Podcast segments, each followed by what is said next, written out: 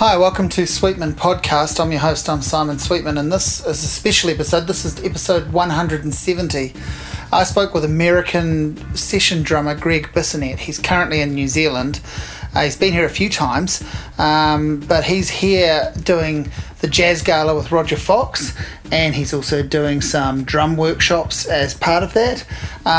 He's a guy, look, I've listened to him for years. Most of my life, I realise I've been listening to him. He was on David Lee Roth records, Joe Satriani album when I was growing up, and then I found out he'd played with Maynard Ferguson, who I loved because I was a Buddy Rich fan, and I was a big band fan, and, you know, so I found out about all the stuff that he'd done, including now he's the touring drummer in the Ringo Starr All-Star Band. So he's been a big part of my musical life, and I've seen him do a drum clinic about 20 years ago and loved it, because one of the things I love the most about Greg is that he's obviously it's rewarded now with his long-running time with Ringo Starr, but he's a Beatles fan, and as one of the great session drummers who can do anything, it was very encouraging hearing him talk about how important Ringo Starr was as a drummer back when there was a bit of snobbery around whether Ringo was technically good or not, and so I've always been a fan, and it was a great honour to get this chance to spend half an hour or so talking with him. So what you need to know about this, apart from the fact that it's a drum heavy conversation, is a reference the concert that I saw the night before, the workshop that he did the night before, and I also, before talking to him, I popped along and saw him working with the Victoria University School of Music Big Band. He was critiquing them, giving them feedback, coaching them, and that was amazing to watch too. So some of those things are referenced in this conversation, and hopefully it all makes sense, but certainly if you know that going into it, then it all makes sense. This podcast may reach you while the Jazz Gala is going around the country still. They are playing in, where are they playing in? Christchurch on the Auckland on May the 29th, Christchurch on May the 30th, Upper Hutt on May the 31st, and Palmerston North June the 1st, and Napier June the 2nd. There'll be a link in the notes to this podcast to all of those dates.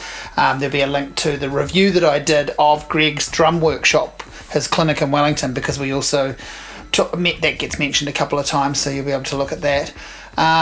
If you get this podcast in time and are on the fence about going and seeing either a workshop that he's doing or one of these concerts, please go along. It was an amazing concert experience. There's some other special guests that are part of the Jazz Gala, and that was amazing.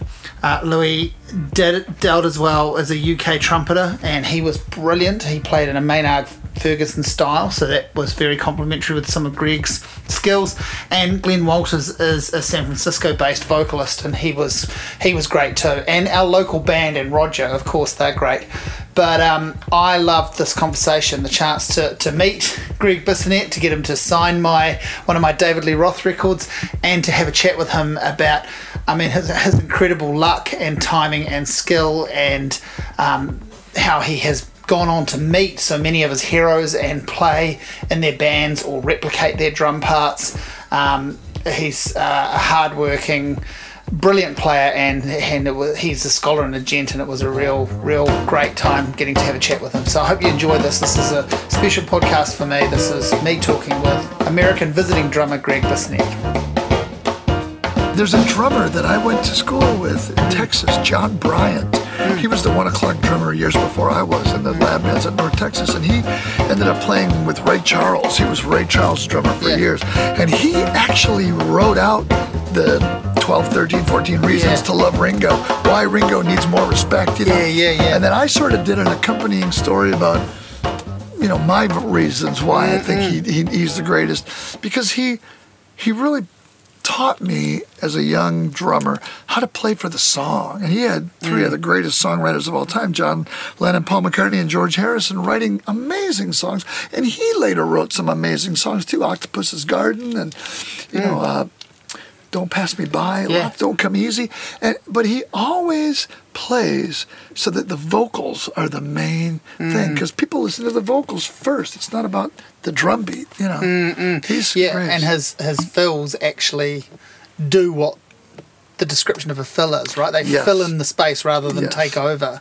You know, he doesn't do a fill that plays over top of a solo or a vocal. He's actually working in that space. And to me, fills are only necessary. There's nothing wrong with playing a song with no fills, but they're only necessary. Like, say your intro's up here and you want to bring it down to a verse. Well, you might need a little rackatum to get it to the verse.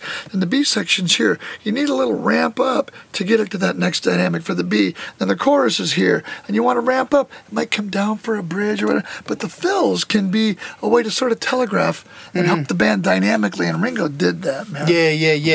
That moving to the next stage of the story of the song. Yeah, and his tempos were all... You never listen to a Beatles song, and there's 250 or so of them, and go, wow, it's dragging or it's rushing. That band had incredible band time. It's not just the drummer's job to hold the tempo, it's the whole band. And they played so many gigs before they even recorded in both Liverpool at the Cavern and also in the Reeperbahn in Grosse Freiheit in Hamburg.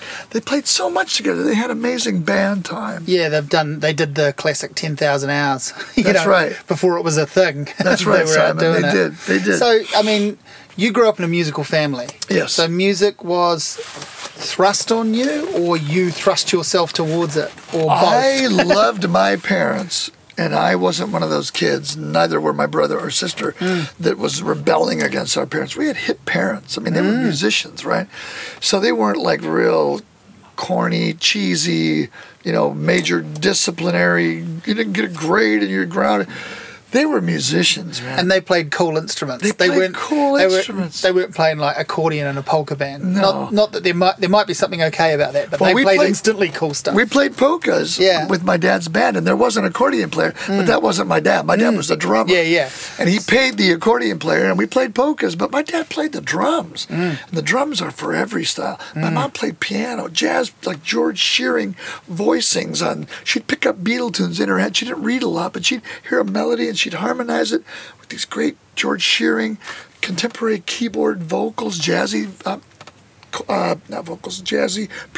chord progressions. She played vibes, and they, like you said, they played hip instruments. And at night, I mean, it was the opposite of parents telling their 13-year-old, it's midnight, go to bed. It was midnight, and I was trying to sleep so I could get up at 6 for baseball practice, and they're playing Dave Brubeck on the console stereo. Mom, could you please have Dad turn to... Oh, yeah. Okay. And then I get to sleep. And then Buddy Rich records had come on, and Maynard... Mom, could you please have Dad? Honey, turn down this. And they'd have half a dozen people over, and they'd be partying at midnight Saturday. I thought that's pretty darn cool, I was amazed. I mean, I think I in that review I did of the clinic that you mentioned, seeing, like I touched on this, but you've kind of got your story's a dream story. You've got to play with, or as close to, these absolute heroes and icons. Do you want to talk through a bit of that? Because that's amazing to hear. Well, thank you. It's not close to. It is. I mean, I saw the Beatles when I was 7 because my dad was playing with his band, his quartet, in a hotel where the Beatles, he came out and the lobby was just festooned with thousands of screaming girls in downtown Detroit. And he asked his friend who hired him for the gigs in the hotel, he said, the food and beverage manager, Bob, he said, why are there thousands of screaming girls? Well, Bud, the Beatles are playing tomorrow night at Olympia Hockey Arena where the Red Wings ice hockey team plays. He said, Dad said, the Beatles, wow.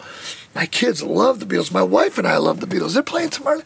Hey, Bob, any chance of putting me close to 6 tickets for tomorrow? The guy says, Bud, are you out of your mind? It's the Beatles. They've been sold out for 6 months. Wow. Okay, yeah, that's true. But I like you. You're a good guy. It's all about people skills. You're a good guy. Come back at 1 a.m. when your gig's over. I'll see what I can do. I don't know who Bob talked to. It might have even been Brian Epstein, the Beatles manager. It might have been Mal Evans. Somebody got him tickets. It was probably a local promoter that the guy knew. But he came in. My dad came into the bar with his tux tie unraveled. Hell of a beer. Hey, Bud, I got good news and bad news. What's that, Bob?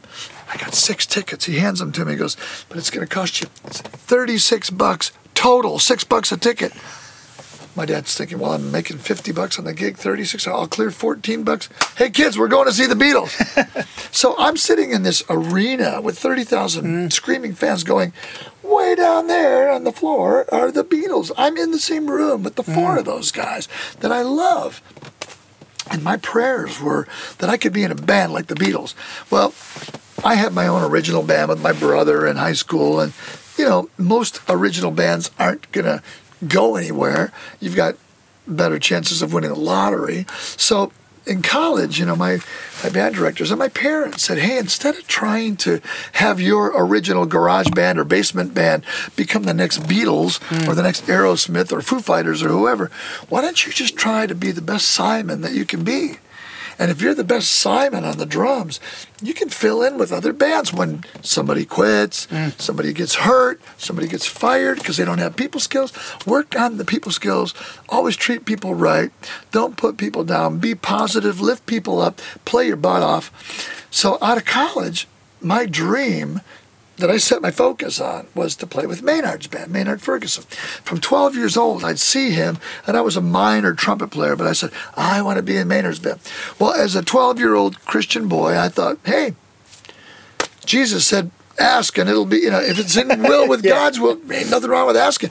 Oh, you're not supposed to pray. The Catholic guilt, you're not supposed to pray for yourself. Pray for the homeless, pray for the poor, but don't pray for yourself. I started saying, I'm praying for the homeless, praying for the poor, but I'm going to pray for myself. Please, God, help me get the gig with Maynard. It's my will. If it's your will, let's see what happens. I fell into all these steps of going to the right college, happened to go down the street one day where Maynard's bus was outside, and then it says Maynard Ferguson Band. Holy cow, I go back to my hotel. I look up in the phone book, Holiday Inn. I call on the landline, way before there were cell phones, 1982. Could I have Maynard Ferguson's room? And the lady at the front desk goes, sure, hold on. Wait a minute. So this guy, hello? Maynard? No, Maynard's in the shower. This is his lead trumpet player. I just came in his room to get the T-shirts. I sell the T-shirts. I said, I know, I've bought T-shirts from you. I know exactly who you are. I said, hey, I got this gig tonight. I'm a Maynard freak. I play drums in the 1 o'clock. He goes, wait a minute. You play in the lab band at North Texas, and you like Maynard? I thought they were all straight-ahead kind of snobs. They only liked Woody Herman and Stan Kenton. Maynard plays a lot of rock, and Hey Jude by the Beatles, and Chameleon by Herbie Hancock, and Theme from Rocky. You like Maynard? I said, yeah, I'm a hack trumpet player. Maynard's my hero. It's always been my dream. I'm playing a gig tonight, an hour away in Dallas. I'd love to invite you guys to come out. He goes, our bus driver goes to sleep at 10. You know, we can't. I said, I've got 4 friends with station wagons. They'll take you guys down there. Bring your horns. Sit in. I'll put you on the guest list. Drinks are on me. They go, we'll be there. The whole band shows up, Simon. And he gets a little bit, you know, and says, hey, bro, I do the hiring and firing. We have a drummer now, but when he leaves, you got the gig. Same thing happened with David Lee Roth. Yeah. I was out of Maynard's band going, wow, so how do I not be labeled a big band jazz drummer, but how can I play rock like Led Zeppelin or Van Halen? God, please help me get a gig like Journey, Van Halen, or Genesis. Yeah. Well, Steve Smith's the drummer in Journey. He's not going anywhere, I thought. Phil Collins is in Genesis. Alex Van Halen, whip out your license. His name's on the license. That's the band. He's not going anywhere. David Lee Roth quits Van Halen, starts a band. I get the gig. Then our first album, we go to San Francisco, and then the next studio is Steve Perry and Journey. And he comes by and goes, hey, man, you sound good. You want to audition for Journey? I just fired Steve Smith. I said, why'd you fire Steve Smith? You're never going to find somebody like that. I'm in Dave's band, but you could audition for Journey. I'm in Dave's band. So watch what you pray for. Then I pray after that. Well, I don't want to just be labeled a heavy metal guy.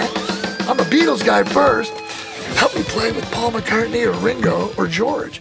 Well, I do a video with George for Gary Wright, the Dream Weaver guy. I'm in this video. And the next thing you know, I get this phone call, and it's Ringo's producer, and he's producing Steve Perry from Steven Tyler from Aerosmith. They want me to come down and play on a song. I do all these Ringo beats. He goes, hey, if Zach, Ringo's son, can't do this tour because he's out with The Who, you got the gig. Wow. Thank you, God. And get your brother. Does he have a Hofner bass like Paul? Yeah, he's got the gig on bass. You know, But if you pray for something and it's not God's will, it's not going to happen. But you also, God gave us the ability to practice our butts off. I was just going to say, the big thing in there is that you worked your butt off. And, you got to. And through, we're ripping through this, but with David Lee Roth, you're also playing with Steve Vai, Billy Sheehan, amazing band. And then you go and play with Joe Satriani, one of the other towering guitar figures. So your story is amazing, these things you've ticked off. Well, thanks. The other thing that I didn't really talk about yet is recommendations. And Roger said, hey, Simon's a good guy, would you do an interview with him? And then he shows me the piece you did. I'm like, holy cow, I'd love to do something with Simon. Thanks for writing such a great review yesterday, right? So Roger knew you, and now you and I are friends, and that's what the music business is like. Steve Lukather, the guitarist from Toto, I had played some jazz gigs with him at the Baked Potato, this little dinky jazz club the size of this room. And when Joe Satriani said, yeah, I'm wanting to find a new drummer and bass player, maybe like brothers that play together a lot, because my last drummer and bass player fought like crazy. And he said, I just played on Greg Bissonette's album. His brother Matt wrote the song and produced it. He's a great bass player. You should audition them together because you'll like them. Joe auditions us. Andy Johns, the producer, was the producer and engineer with Led Zeppelin on When the Levee Breaks. One of the other pieces in the puzzle for you as a drummer that grew up loving Led Zeppelin. So here's Andy Johns going, Joe, hire these guys. And that came from Steve Lukather. Well, everything comes around and goes around. People skills are so important. Luke's going, hey, Craig, you got to tell Ringo about me. I want to be in Ringo's band. When the time was right, we were in Paris and we had a night off. And I took Ringo's manager to hear Toto. I said, this guy, he didn't sing all of Rosanna. He didn't sing all of Africa, but he can. And he does now. Sit in the front row. And he was like, 40,000 people in this big arena. He goes, I'm telling Ringo. So I helped Lukather get the gig. He helped me get Satriani's gig. People skills are major. They always say, watch when you're climbing that ladder of success, if you want to call it success, getting different gigs. Watch that you're cool to people every step of the way, because at the top of that rung, someday you're going to come down those rungs, and everyone can hit you on the chin in a bad way if you're not cool on the way up. I'm not talking karma. I'm just talking be a good human. Mm-mm. Well, I just watched you coaching the school big band here. I watched you in a clinic last night and in a concert. You just exude a joy about being able to do what you do and connecting on stage with the musicians and then with the audience. It just comes across in every, I've seen you in three different, contexts. Well, thank you, Simon. I have to say, on the way over here, on the plane, I flew on Air New Zealand, and a 13-hour flight. Luckily, by the grace of God, I slept 8 of those 13 hours. But when I woke up, I was asking the Kiwi next to me, what are you watching? He said, this amazing movie about they will not grow old, or they will not be forgotten. It's a World War II movie about these guys that were in England, and they were... a lot of them enlisted in World War II because they wanted to fight, keep England's freedom from the Germans and Hitler and the Nazi thing and everything else. So I'm watching this movie, and these guys are 17, 18, and they are in the army, and all they have is what's on their back, and they have to shine their shoes, and they have to have their boots. Here's the boots. Well, these don't fit me. Well, they're the right boots. You got the wrong feet, and they're marching for 8 months with shoes that are 2 sizes too small, and they're dying left and right, and they're, we play music, I look at Ringo, and he says, man, when I was 18 in Liverpool, if you were sitting on the couch, forget about college, we couldn't afford college, maybe you didn't even graduate high school, but if you're not working and you're 18 years old, they'll beat the crap out of you in Liverpool. It's a working class town. You work. And he says, my job is to make music. I make albums and I tour. He's going to be 79, Simon, on July 7th. And he has ripped abs, cut arms, and he goes out. We just went to Japan for 3 weeks. People are screaming and crying and exuding joy. And he's loving that he's giving that, and they're giving it back. These guys gave me a lot back today. Last night in the clinic, they gave me a lot back. In the concert, I'm feeding off them. They're feeding off me. By the grace of God, we're playing music and getting paid for it. why would you ever complain? Yeah, I was going to say, you playing drums with Ringo Starr must be an every night pinch yourself thing. Every minute of every night, I'm looking over going, this is the guy my dad fought to buy those tickets. This is the guy that I saw on the Ed Sullivan show for the first time and went, I want to do that. And in Hard Day's Night, the girls chasing them down the street. What, you know... Nine-year-old boy doesn't want girls to chase him down the street. I want to do that. You know? Yeah. Well, I mean, you watch the Paul McCartney concerts, and Abe, who's been playing with him for a long time now, so who great. I imagine you know. He's a very good friend. I remember him when he was just a little kid. Wow, yeah, because his dad, again, another musical family. Yeah. And Abe he's got his dad's groove, I'll tell you that. He's got his dad's joy. I was going to say, he puts across so that he's joy. Just so... happy to be there, and he's been there for a long time. Well, he's there for a right time for many reasons, because he's a phenomenal drummer, a phenomenal singer, and a phenomenal human. And he exudes so much joy. He makes Paul laugh when they're doing Maybe I'm Amazed, and he's just going for it. He's having a ball, and it's contagious.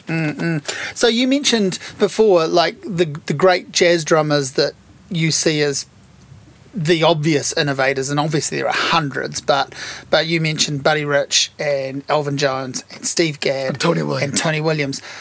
Who are the rock guys? I guess for you, Ringo's obviously one. Well, for me, everybody's got their own list, but A, it's Ringo, the Beatles, his solo stuff. B, it would have to be John Bonham from Led Zeppelin. And then it's a long fall off from those two. Those are the two. But, and someone like Alex Van Halen is probably in there. Well, he's near. Stuart Copeland is near. Yeah. Stuart Copeland's a game changer. Keith Moon was a game changer. Mitch Mitchell was a game changer. Billy Cobham, Ginger Baker, Neil Peart. So many game changers. But Ringo and Bonham, those were the two. But yeah, Stuart Copeland's kind of to rock what Steve Gadd is to jazz, right? No kidding. He changed the game, Simon. That's a great analogy. Stuart Copeland came along when I was in college, 1978, 79. What in the world? I wasn't a kid that grew up listening to Bob Marley. I just didn't. I wasn't a stoner. I wasn't a reggae dude. But when Stuart Copeland played reggae... You wanted to do reggae grooves. All of a sudden, I wanted to know about reggae. Yeah. And then when he started doing ska, I'd never heard of ska. He started doing punk. I wasn't a big Sex Pistols guy. I wasn't a big punker.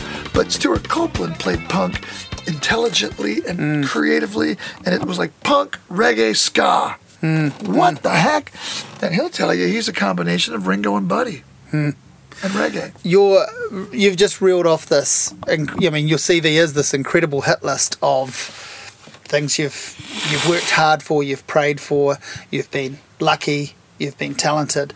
Are there gigs that you've missed out on that you really sat with you for a long time? Because we're just talking about all these incredible... Yeah, I did a few auditions that didn't go so well, The first audition I ever did in L.A., I was new in L.A., I didn't know anybody. I just had this list of people that my band director in Texas, Leon Breeden, God rest his soul, had given me, and I'm making cold calls on the landline all day long, sending out cassette tapes of my demos, all this stuff. And I hear...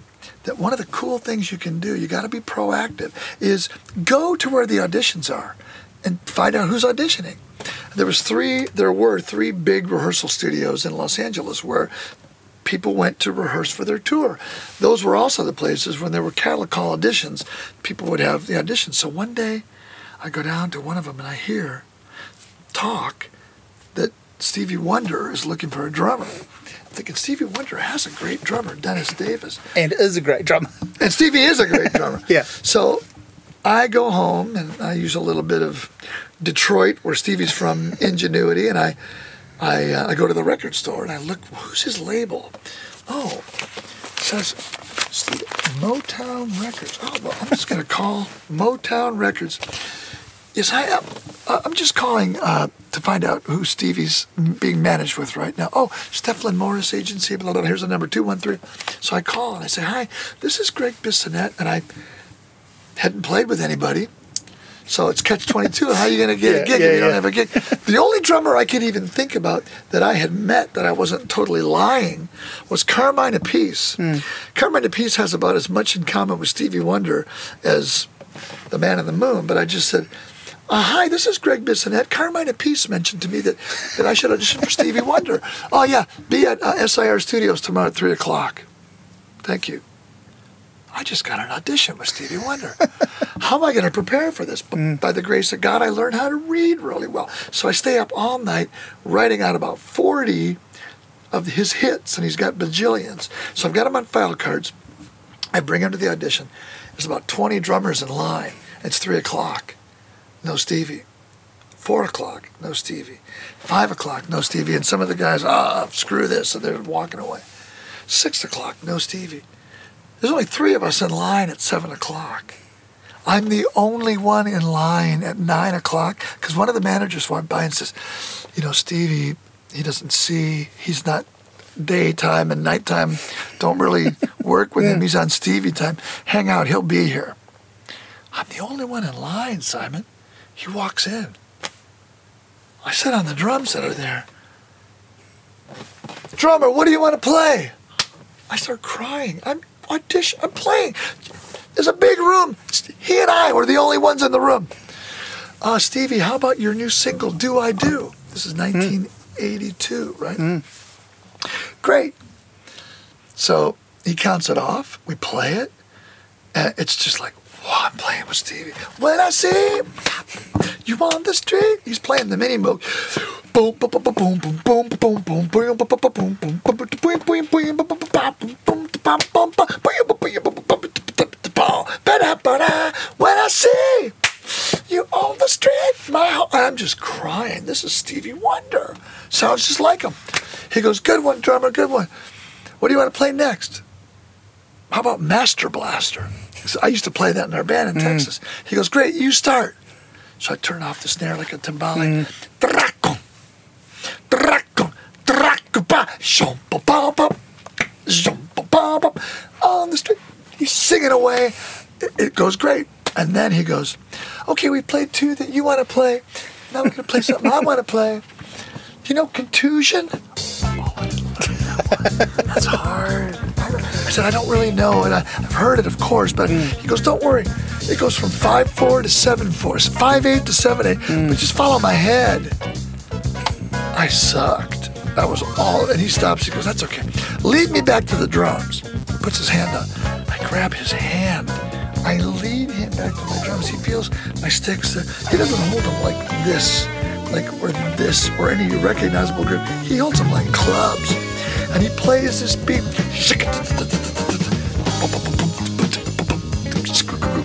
Did you play that? And I said, no, not like that. He goes, okay, thanks for coming. He wanted to see what else was out there, but he wanted to keep his drummer. He kept Dennis Davis. They were having some problems. He wanted Dennis to know, I'm doing auditions. Yeah, I can find someone. But anyway, that was something I'd love to play with Stevie. And you learned so much from that experience, right? I did. And that's not only a great story, that's learning experience. That's in your mind, I imagine, for the next few years every time you audition. It is. Yeah. Yep. And a lot of different grace notes from that. Exactly. Yeah. What's your instrument? Well, I'd be lying if I said I was any sort of good drummer, but I do own a drum kit. I can tell you played something. Yeah, I haven't played for a long time, but I'm more of a listener these days, but drums are very much foremost for me in my mind when I'm listening to music. Awesome. I'm hooked on it, and I'll go back to it. I've got a practice pad and sticks, and I probably do more practice now as a non-playing drummer than I ever did, which is probably why I stopped playing, But well, the other great thing I tell students too, don't think that you have to go head first into drums. Don't be afraid to be a journalist or be a whatever you want to do to make money. Then you play more for fun as opposed to I got to take this crummy gig or I can't buy food, That's a great idea, but you don't make money as a journalist, I can tell you. So some journalists do. Yeah. Slice that one off your list, but I know some journalists that I'm a sports guy. So my friend who's a drummer is a very well-known, he started very small but worked his way up with podcasts, and now he's the #1 guy for the Dodgers. He's on TV and radio, travels with the team, but he's a drummer. Yeah. So he gets to play drums for fun, and he pays the mortgage with being a journalist, sportscaster. So you've done sessions for films, TV. You're a guy who'll just turn up for work, and in the sense that, I mean, you've got obligations, you've got a family, you've got a house, you've got, this is your life, this is your job. Right. So, you know, it sounds like you always sort of came at it with this completely non-precious, I just want to play attitude. Well, within reason, that's clearly served you well. Thank you. I had parents that were very realistic, and I had parents that also saw the bad side of music and alcohol and drugs, mm-hmm. and people that didn't show up for gigs or people that were late. And my father and mother instilled in me to keep your head clean, to be early for a gig, be set up, be ready to go, but also use your business sense. And in a capitalistic society where, thank God, we get to set a price, you know, there's nothing wrong with being competitive. And some of my gigs I've been able to get because it's free enterprise, and if somebody is going to charge this much, but they're looking for somebody to do the gig for a little less and you don't have a gig, get in there, do a great job, and then you can command more. I'm a capitalist. I'm a free enterprise guy. I believe in the business of being self-employed. I love being an employee of Ringo, but yet I'm a 1099 guy, a self-employed contractor with Rodger Fox. Mm-hmm. So my parents instilled that to me about, you know, this, if this is going to be what you do for a living, don't just treat it, like you said, precious, and I'm only going to play this gig if it's the right gig. Somebody once asked Jim Keltner in a Modern Drummer, you know, what if it's some music you don't want to play, like a Pampers commercial for diapers? You know, you don't want to do that, right? And he said, man, in LA, if somebody's going to be paid to set up my drums, I mean, setting up your drums is hard work, and schlepping your drums and putting them in the car and cutting your fingers and hurting your back. If someone, after years of carting your drums around, is going to take your drums that you like, tune them up, put new heads on, set them up at Capitol Records, one of the greatest studios in the world, iconic Capitol Records in Hollywood, and then they're all mic'd up and they'll even help get some sounds, and you walk in and you see all your friends there and you talk about what movie you just saw, the new Avengers movie, or you played golf, or how about those Dodgers, or whatever it is, and then you make music with your friends. And you get paid the same amount of money as you're playing with anybody. Who cares if it's a Pampers commercial? Play drums and have fun and get paid. Well, one of the things that I feel like a professional musician has to have is to constantly be gathering experiences, right? Always. Not just, you know, like different experiences, meeting different people, learning to do different things, and maybe having a laugh at the end of a session that, man, that was not my ideal thing. That right. was strange. Right. But that still feeds into the next great project, right? I wouldn't even go as far as to say, you know, that was a bad session. I would just go, like, there's an old expression about polishing a turd. Have you ever heard that? Like, some singer-songwriters got this really lame song, and they put you through the paces about not that beat, not that fill, play this, do this, this stunning snare.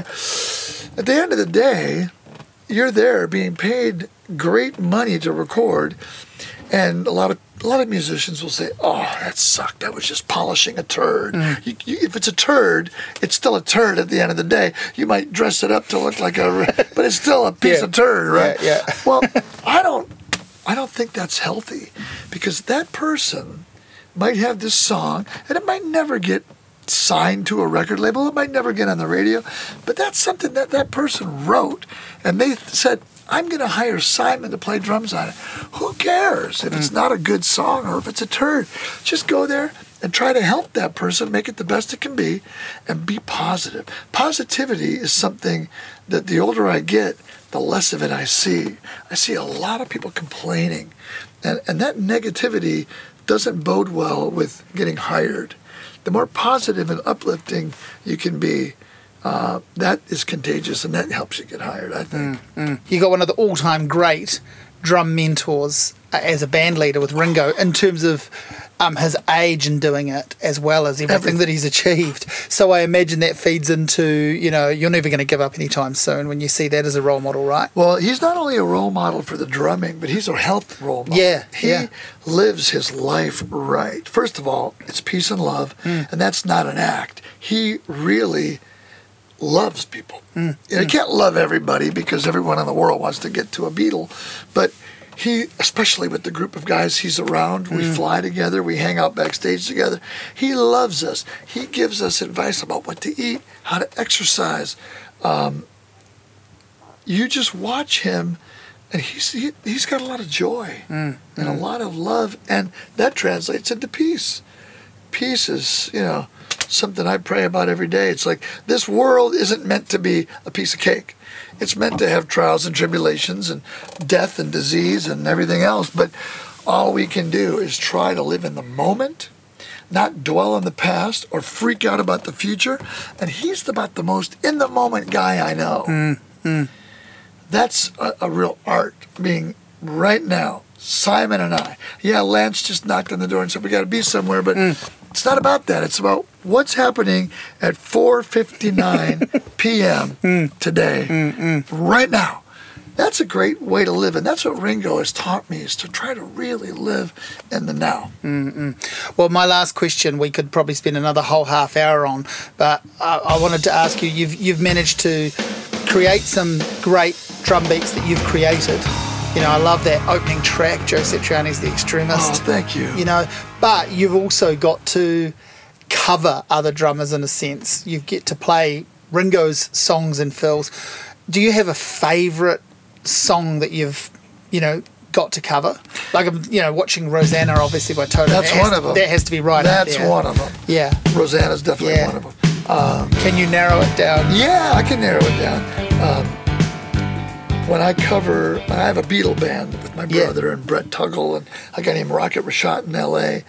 And when we play Strawberry Fields, there's this swing and lope to, even though it's a straight eighth note song. Let me take you down. Ringo's not doing this with 16s. It's let me take you down, 'cause I'm going. He's got this swing, you know.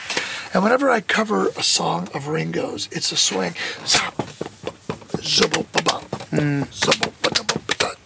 Tomorrow Never Knows. She's got a ticket to ride. Come together.